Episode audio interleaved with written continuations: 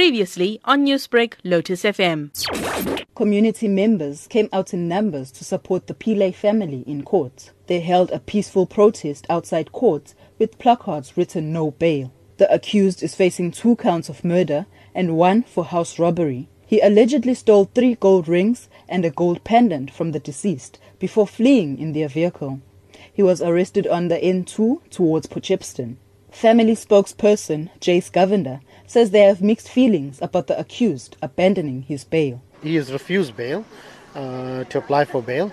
Um, so I wouldn't say the family is happy, but there's some justice being served there. Uh, he feels, I don't know the reason why he feels that he's unsafe to come out in the community. Is maybe because he feels guilty of what he has done. Uh, he showed no remorse. He had a smile on his face, and which is very, very, very sad.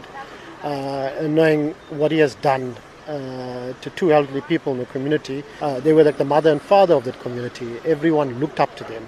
Some senior citizens in Umkomaas say they are living in fear after what happened to their friend. The community is unanimous in wanting the accused to remain behind bars for life. You know, this couple are in the senior citizens with us. Very humble couple for years they are there and very active. Every occasion that we had, this couple took part, and we as a senior citizens are missing them.